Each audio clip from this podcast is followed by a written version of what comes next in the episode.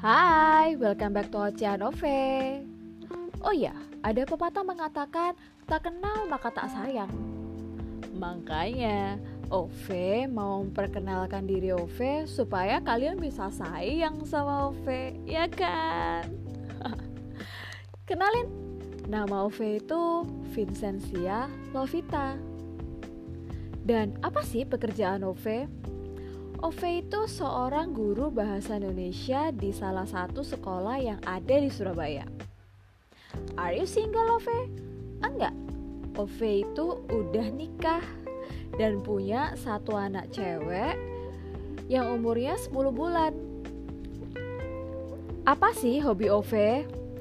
Hobi Ove itu traveling. Bukan karena traveling sekarang kekinian ya, tapi Ove demen banget jalan-jalan mantai, ngelihat sunset, ngelihat sunrise, dan yang pasti demen banget yang namanya menikmati senja. Asik. Nah, itu sedikit tentang Ove. Gimana? Kalian udah sayang belum sama Ove?